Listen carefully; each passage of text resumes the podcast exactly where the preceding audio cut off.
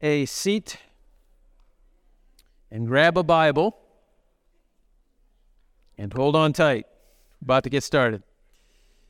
Luke chapter 12 is where we find ourselves on this Lord's Day morning. Here at Pickle Baptist Church, we believe the Bible is true, every word of it, life giving and profitable for those who filled with God's Spirit and understand it.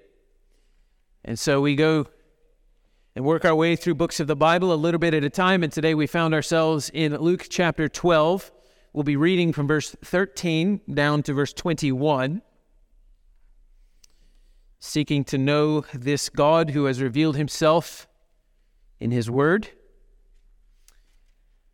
Luke chapter 12, beginning at verse 13. If you're not familiar with the Bible or if you need a Bible, there should be one in the pew in front of you. And if you're using one of the black ones, you'll find Luke 12 on page 871. Chapter numbers are the big numbers, verse numbers are the little ones.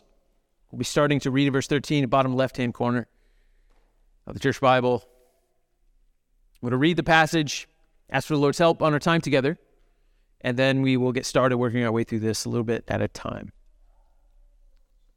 Luke 12, verse 13. Hear now the word of the Lord. Someone in the crowd said to Jesus, Teacher, tell my brother to divide the inheritance with me. But he said to him, Man, who made me judge or arbitrator over you? And he said to them, Take care and be on your guard against all covetousness for one's life does not consist in the abundance of his possessions. And he told them a parable, saying, The land of a rich man produced plentifully. He thought to himself, What shall I do? For I have nowhere to store my crops. And he said, I'll do this tear down my barns, build larger ones. There I'll store all my grain and my goods. And I'll say to my soul, Soul, you have ample goods laid up for many years. Relax, eat, drink, be merry. But God said to him, Fool, this night your soul is required of you, and the things you have prepared, whose will they be? So is the one who lays up treasure for himself and is not rich toward God. Let's pray. Lord, it is truly you that we need, truly you that we want. Please see us now. Look upon us in love. Grant to us your Holy Spirit and understanding from your word. Teach us. Reveal Jesus to us and let us see him. And let our hearts be lifted in awesome wonder of who He is and what He has done. Please be with us now. If there's anything in my notes which is unhelpful, Lord, I pray that your people would forget it. But in this text, what is helpful and useful, may it be committed to memory, written upon the heart, that may bear fruit for the glory of your Son and the advance of your gospel. Pray this in Jesus' name. Pickle Baptist said, Amen. Well, the wisest man who ever lived was also one of the richest men who ever lived. And he wrote a few things about money that almost no one believes. He wrote, He who loves money will not be satisfied with money, nor he who loves wealth with his income. When goods increase, they increase who eat them. And how many people read that in the book of Ecclesiastes and then go play the lottery? The Bible teaches that money and possessions are objects for worship and that they make terrible objects of worship. That money and possessions are tools and they're tests and they make terrible gods. You see, money and possessions are a little bit like water. When they're moving, flowing through one's life, they're good, healthy, even life giving. But like water, when they're not moving, when they're not flowing out, they grow bacteria, parasites, and harbor all sorts of evil. Luke chapter 12, verse 13 to 21 feels a bit like interruption, interruption. And in some ways it is. If you were with us last week, you remember that Jesus has been teaching a large crowd about fearing God and not fearing man. And in the middle of this large crowd, someone just blurts out, Teacher, tell my brother to deal with me rightly and give me my inheritance. It's a bold request. And Jesus uses it as an occasion to teach on possessions. And as I was studying this passage last week, I really struggled to figure out how it was that this passage is connected to what came before it. And the more I stared at the text, the more I began to see that these, these two passages stuck next to each other actually are connected. And while this fella's demand may, may have been an interruption, it wasn't a distraction. On the surface, fear of man and faith in possessions don't seem to be connected, but underneath, they are. And I hope that you'll see that as we go along. Here's the big idea this morning your life does not consist in the abundance of your possessions. So, guard against all covetousness and store up riches toward God. That your life does not consist in the abundance of possessions. So guard against all covetousness and store up riches toward God. This passage comes in two parts. Rather easy to see that. Jesus uses this interruption to teach his followers to guard against covetousness. And then the Lord tells a parable to illustrate the purpose of possessions. At the end today, we will consider what Jesus means about being rich toward God. So let's get to work. Let's look again at verses 13 to 15, where Jesus teaches us to guard against all covetousness. Someone in the crowd says to Jesus, Teacher, tell my brother to divide the inheritance with me. Jesus says to him, Man, who made me a judge or arbitrator over you? And then he says to them, probably to the whole crowd, Take care and be on your guard against all covetousness. For one's life does not consist in the abundance of his possessions. If you've been following along with us in the church's one year Bible reading plan, Last month, you read in the book of Deuteronomy about a law called the law of primogeniture.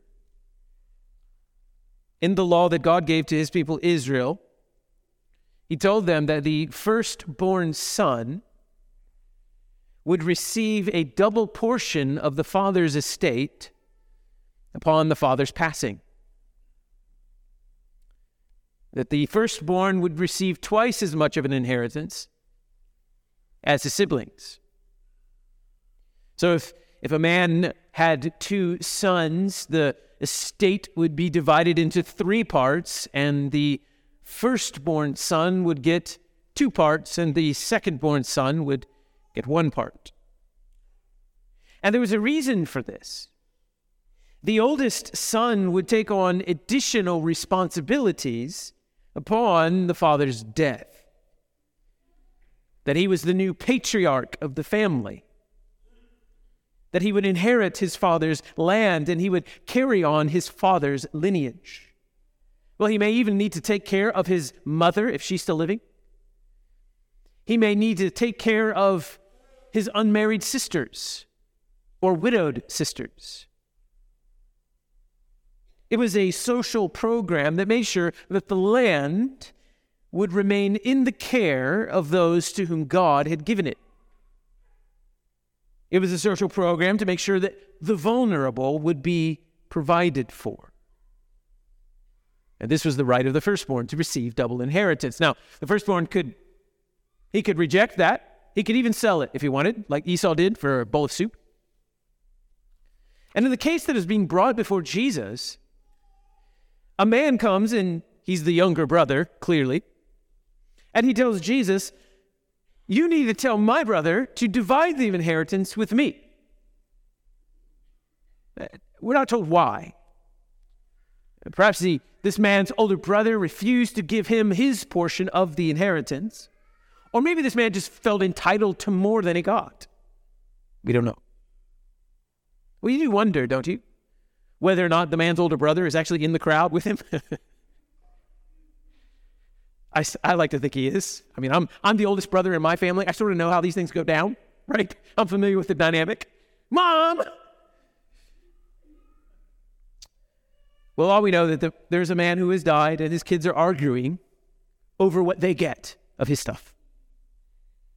A situation that is all too common in human history. I read one account of one family when the wealthy father died. The estate attorney entered the home to find post it notes with names written on them all over everything. When Cornelius Vanderbilt died, his massive fortune was fought over by his children for years in court, cost millions of dollars.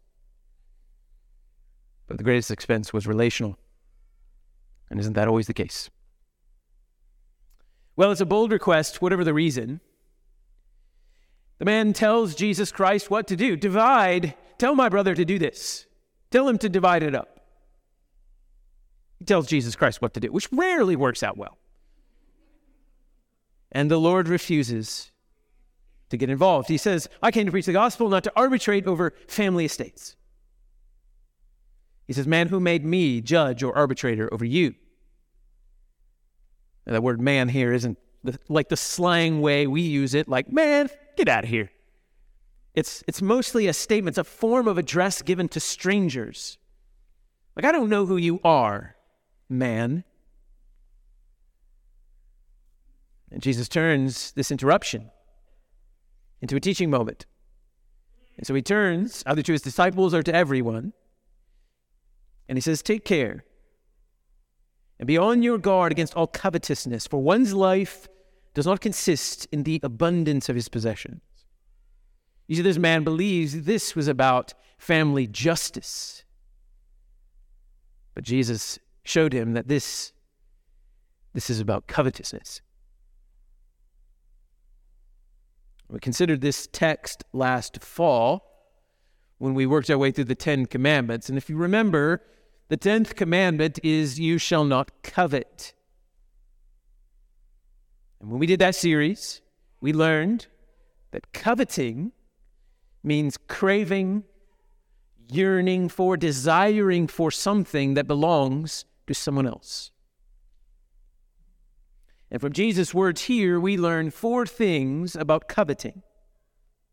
Four things about coveting. Number one, coveting is something that we must guard ourselves against.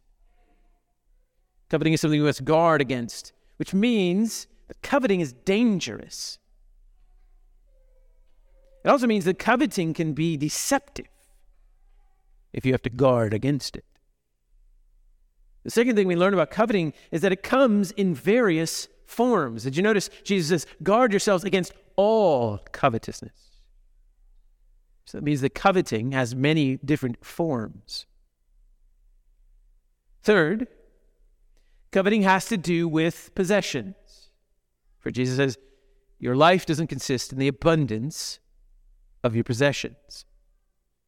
And finally, we learn that coveting is a lessening of God's purposes for your life. That coveting is a lessening of God's purposes for your life. That when you covet, you reduce your fruitfulness in God's kingdom, or you reduce your effectiveness in God's purposes. So for this man, his issue was a matter of money, a matter of possessions, a matter of dollars and cents. Ah, but for Jesus, this was about this man's heart. And, church, this is something that we all need to know about money and possessions. It is never about dollars and cents, but it is always about the heart. Later in Luke chapter 12, Jesus says, Where your treasure is, there your heart will be also. Few things expose spiritual health than how we handle money. Money coming into our lives, money being taken out of our lives is like a medical screening for our soul. This is what I meant earlier when I said that money and possessions are objects used for worship and that they make terrible objects of worship. Money and possessions are, be, are meant to be leveraged for God's kingdom.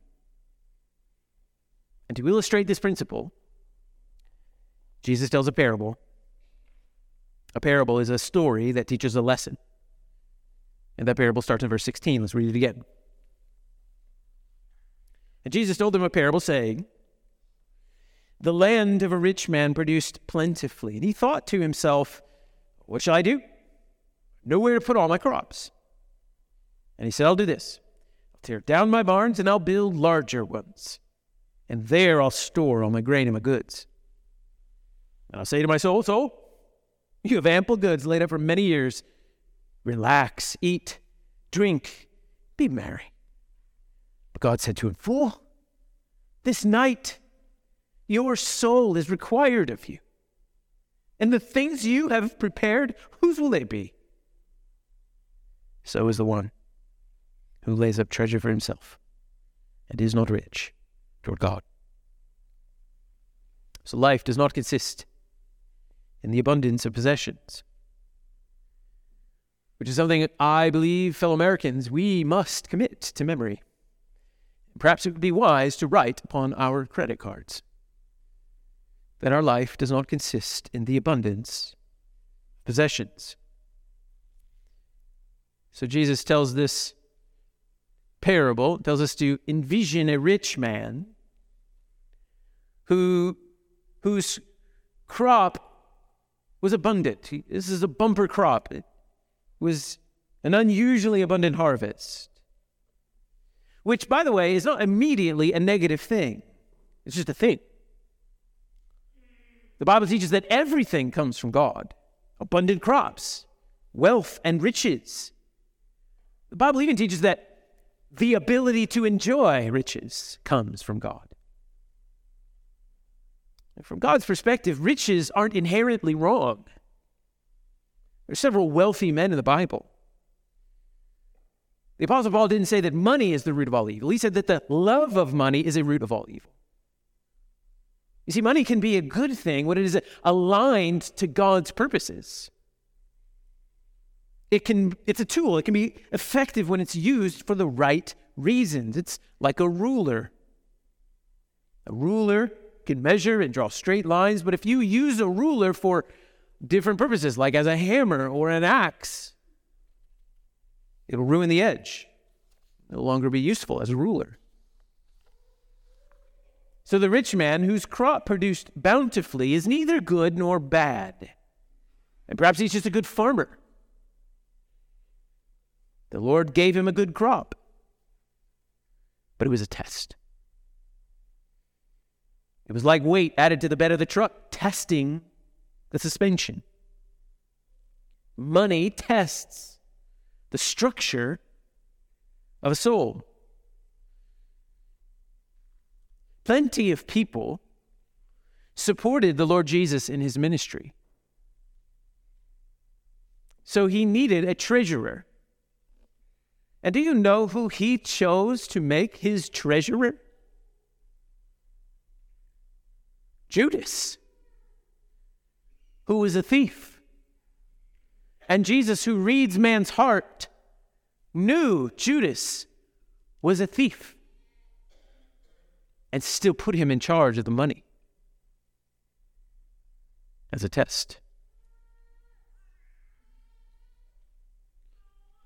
So the man has a big crop, which is neither good nor bad, it's just a test. But this is when things go sideways.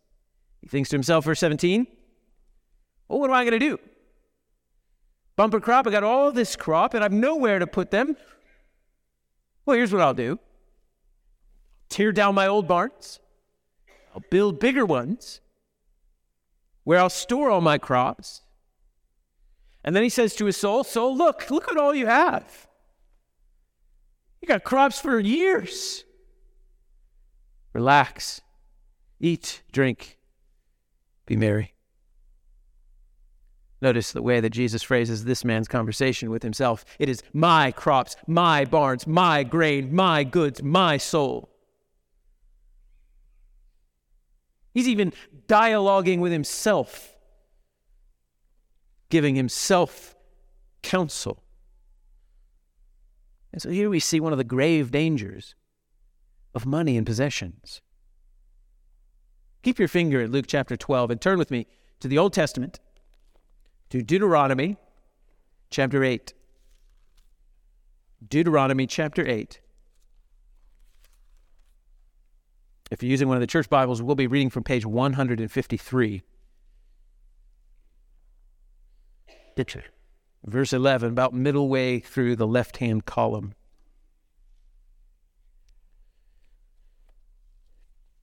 So the man Moses, the leader of Israel, has led God's people for 40 years in the wilderness, and they're about to cross the Jordan River and go into the land that God had promised to them. And Moses is an old man at this point. He practically raised these people for 40 years in the wilderness, and he's not going to lead them Joshua is going to lead them.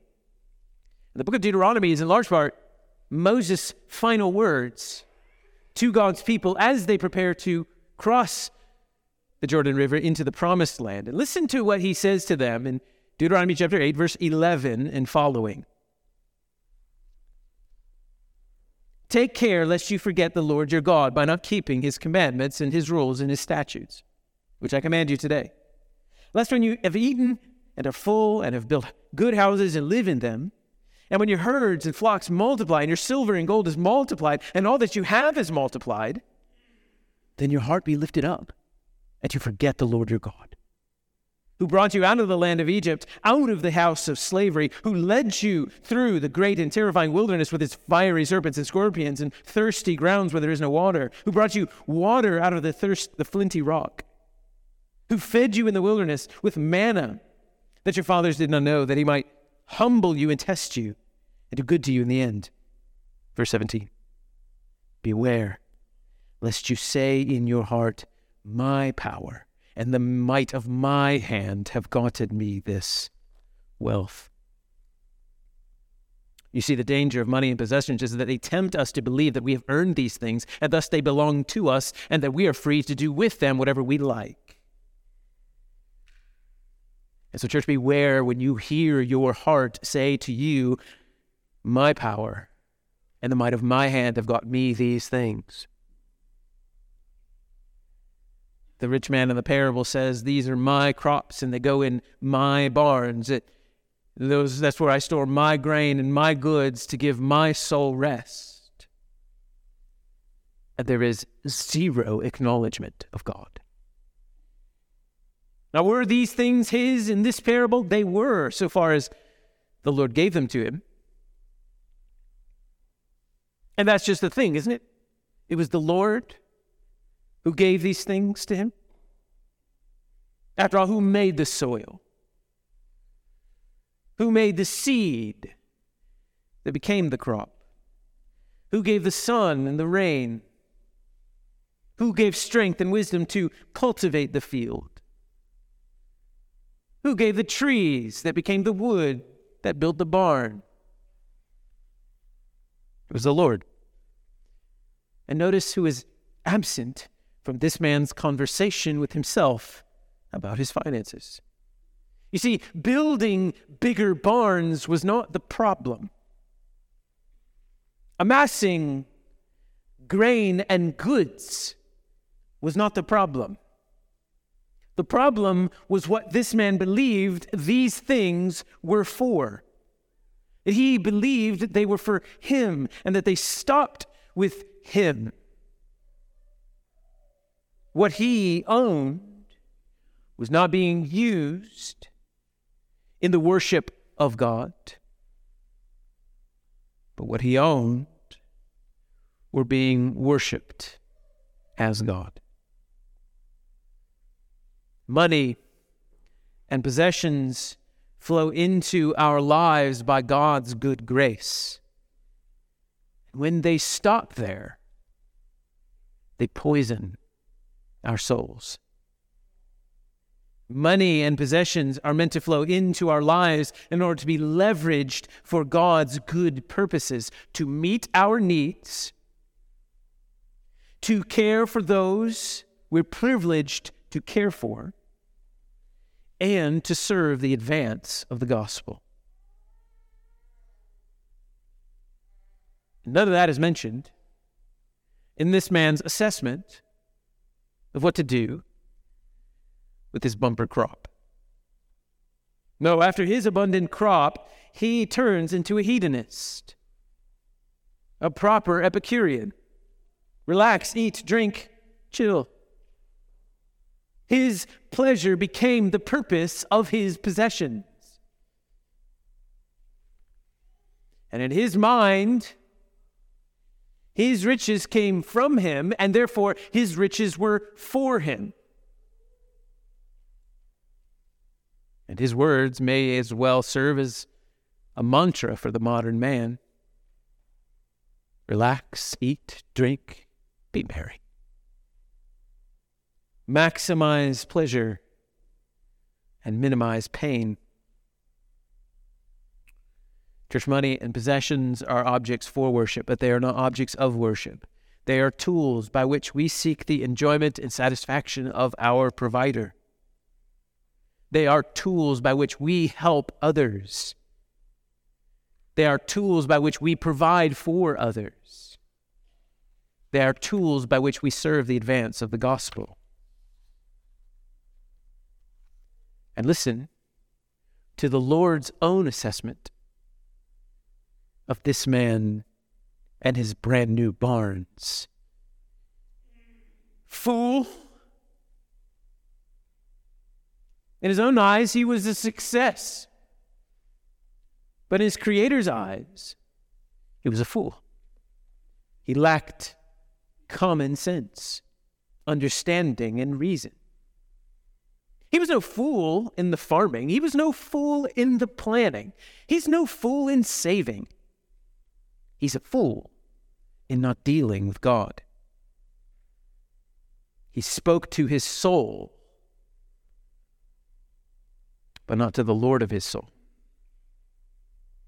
So his Creator says, This night, your soul is required of you. That word required is the same word the Lord used back in chapter 6. Someone takes something from you, don't require it back. This night, this man's soul was required of him. Think of a, a, a bank collector coming to collect on a loan. So here we see the connection to fear in the first part of chapter 12. If you're still in Luke 12, look at verse 5, which we considered last week. Jesus says, I warn you whom to fear. Fear him who, after he is killed, has authority to cast into hell. Yes, I tell you, fear him. And so, friends, heed the lesson of this parable that one day your soul will be required of you. That one day you will give an account to God for your life, for your money and possessions, for the goods that came to you by God's good grace. And friend, I hope you know before that day that those good gifts, money and possessions which have come to you from God, do not belong to you. You are not an owner, you are a caretaker. You are not a container, you are a conduit. You are not a storage unit, you are a steward. What money and possessions you have are tools to be leveraged for God's glory and the good of others in the advance of the gospel of Jesus Christ. And so beware of the deceitfulness of riches, because your life does not consist in the abundance of your possessions, that your life is a stewardship of money and possessions. You are but a manager of these things. And so may we all pray that the Lord would make us faithful as managers of his goods. For everyone to whom much is given, much will be required.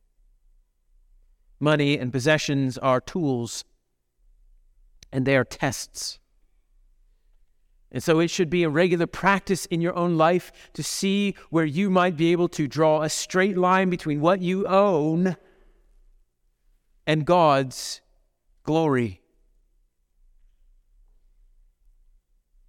To draw a straight line between your goods and the advance of God's gospel.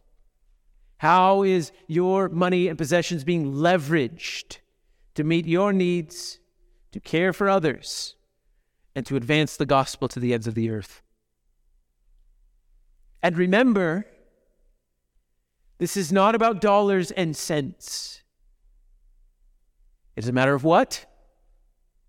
The heart. It is a matter of the heart. I'm afraid that many of us have let ourselves believe that if we only had a little bit more, then we would be generous. If I only had a little bit more, then I would do good for others. If I only had just a little bit more, then I would do what God has required of me. Oh, but friends, covetousness and greed are not sins of the rich. They are sins of the poor as well. The one who is faithful in little will be faithful in much. Luke 16 10. You see, it's never a matter of how much you have or how much you don't have. It's an understanding that what you have comes from the Lord and belongs to Him ultimately and meant to be used for His glory, of which we will give account. Our job as stewards is to be faithful before God with what we have. As we use our whole lives for His glory, for the good of others, and the advance of His gospel. And so it is that an itemized expense report of your checking account is a confession of your faith and it is more honest than the words you speak. An itemized spending account of your checking account is a statement of your faith. So if you're here and you're not a Christian, I'm glad you came today. I wonder if you see the kindness of God in bringing you here today to show you how serious these things are. That your life really matters to God. No, it really does. You might not consider yourself a religious person, oh, but I promise you that you are. You see, the Bible teaches that covetousness is idolatry. So, craving and desiring, wanting something that belongs to someone else, is the same as bowing down to statues. It's the same as offering fruits and vegetables and animal sacrifices to idols of wood and stone. Idolatry is simply looking to someone or something other than God to give you something that only God can give you. And so when you look at your money and your possessions to give you a sense of security, power, influence, happiness, friend, it is idolatry. And what I'm saying here is that you are very religious. You are an idol worshiper. And in the Bible, the penalty for idol worship is death. But the good news is that even though you have committed the sin of idolatry that carries the death penalty, you can be forgiven because one, God the Son, Jesus Christ, went to the cross and he died in the place of idolaters. That he took the penalty, the death penalty deserved by idolatry. Died and they laid him in a grave, and God raised him from the dead three days later. And when you turn from your sin to Jesus Christ, asking for mercy, God is faithful and just to forgive you of all your sin and to cleanse you of unrighteousness. And so I would encourage you, my non Christian guest, do that today. Turn from your sin, turn to Jesus Christ, repent and believe after the service is over here, tell someone that you'd like to become a Christian. Well, we'll pray with you. We'll begin meeting with you, teaching you more about how to live a life free of idolatry. Piqua Baptist, when your soul is required of you, these things which you have acquired in your life, whose will they be?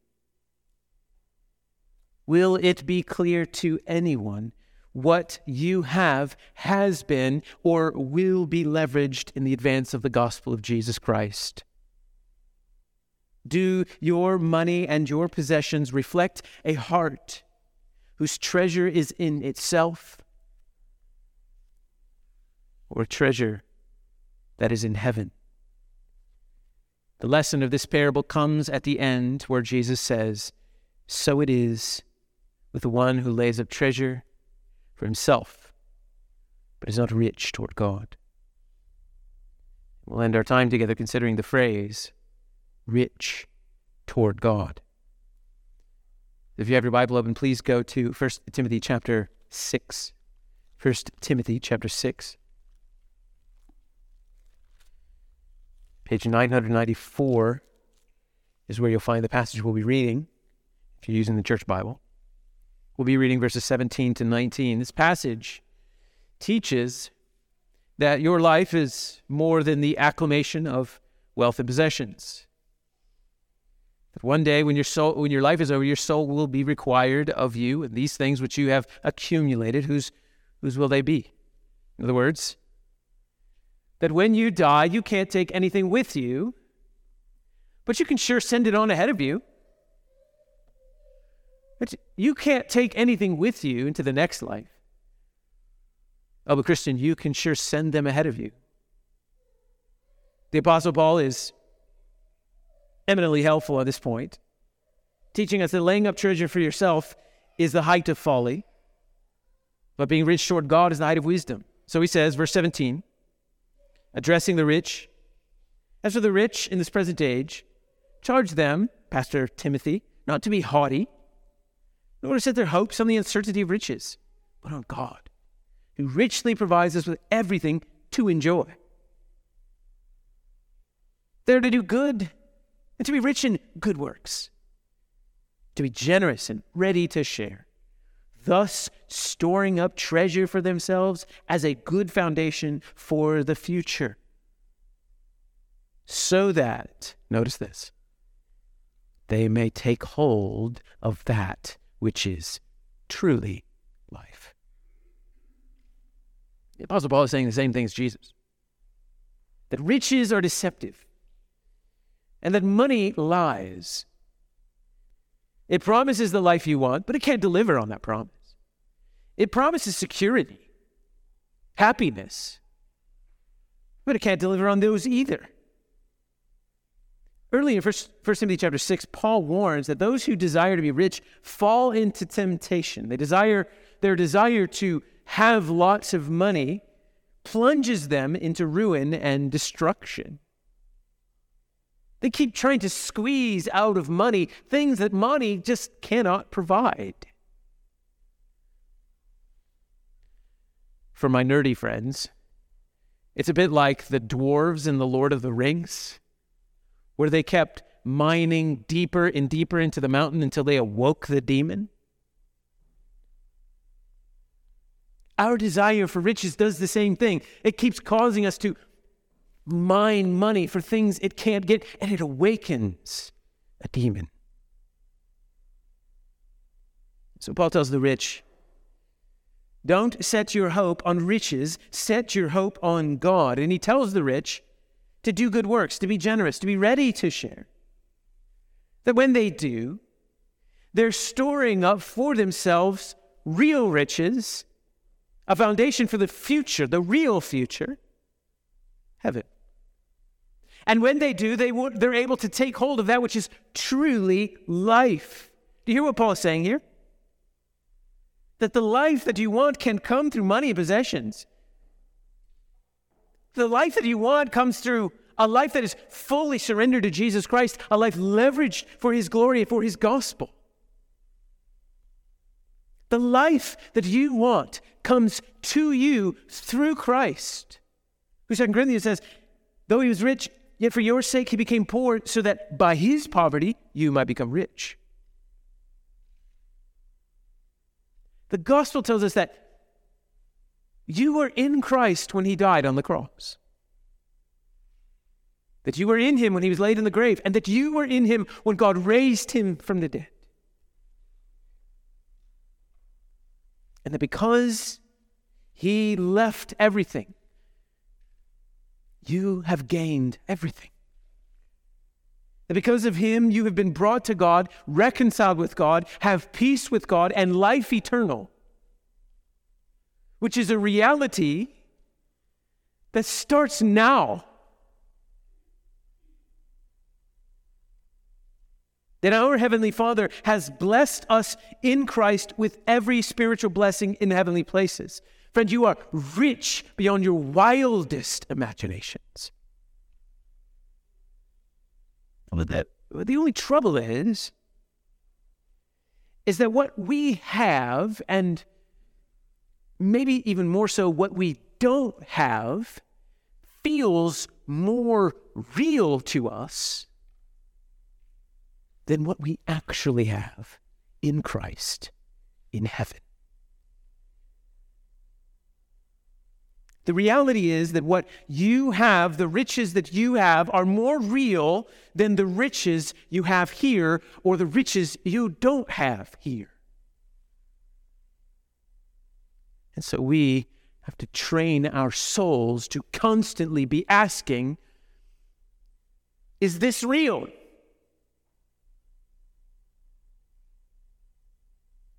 Since I've already spoken to the nerds, I'll speak more to the nerds. If you have read the book series, The Hunger Games, at the end, one of the characters named Peeta, he was tortured with some like mind stuff. And it messed him up real bad. And at the end of the book series, he keeps having to ask the battle has been won, all the wars are over, and, and Peeta keeps having to ask real or not real? What he has suffered in the past has affected his ability to discern what is real and not real in the present.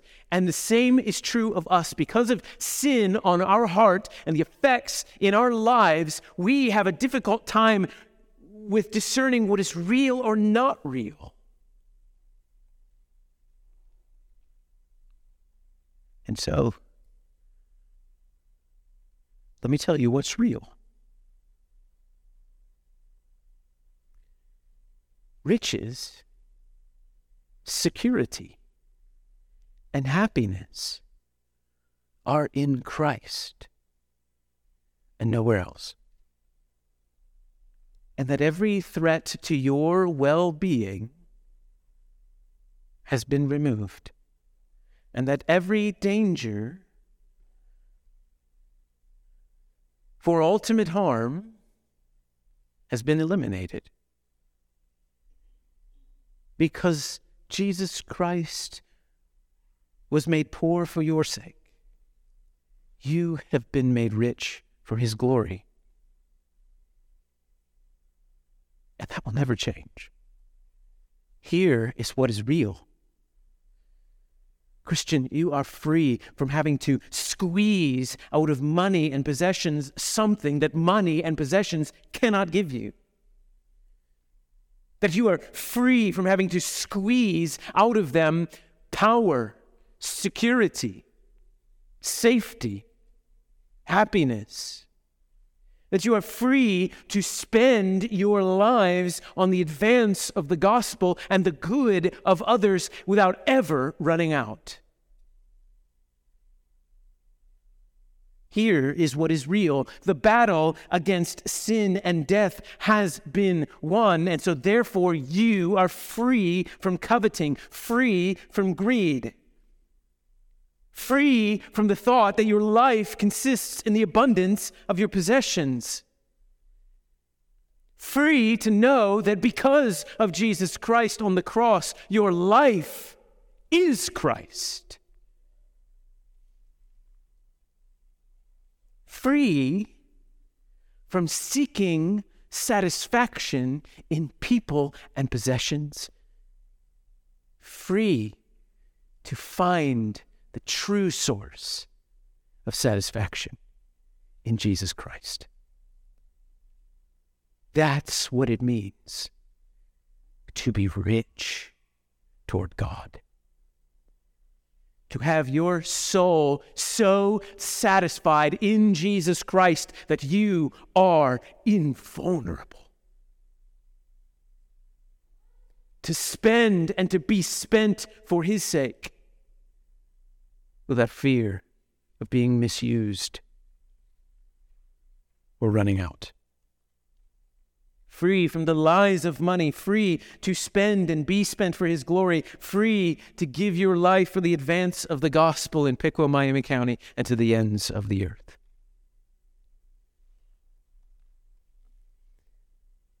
One day, Piqua Baptist Church, your soul will be required of you. And you can't take anything with you, but you can sure send things on ahead of you. Let's go to the Lord in prayer and do that now. Father, you are our great provider. You are the Lord of heaven and earth. To you, everything belongs. And you are a good provider. We confess, O oh Lord, that we have misunderstood and misused the things that you have provided us. And we admit, Father, that we have used the things in this life, what we have, what we don't have, to rate your love for us, to rate your goodness to us. And we have made our lives about the abundance of our possessions, and we have sinned. That when we have lots of things, we forget you. And then when we don't have a lot of things, we blame you. Forgive us this idol worship. And look upon your Son Jesus, who is our only hope. And because of him, and for his glory, forgive us. And Father, please make us your people, faithful stewards, faithful servants of your Son. Make us lovers of Christ, those who are truly satisfied in him receive our thanks this morning and receive our worship today. Amen. Please stand to your feet for the assurance of pardon. At the end of our services, we, having confessed our sin, seek from the Lord a word from Him as an assurance that He has forgiven our sins and that we stand in Him just and righteous. Today, your assurance of pardon comes from Psalm chapter 28, verses 6 and 7. Blessed be the Lord, for he has heard the voice of my pleas for mercy. The Lord is my strength and my shield. In him my heart trusts, and I am helped. My heart exults, and with my song I give thanks to him.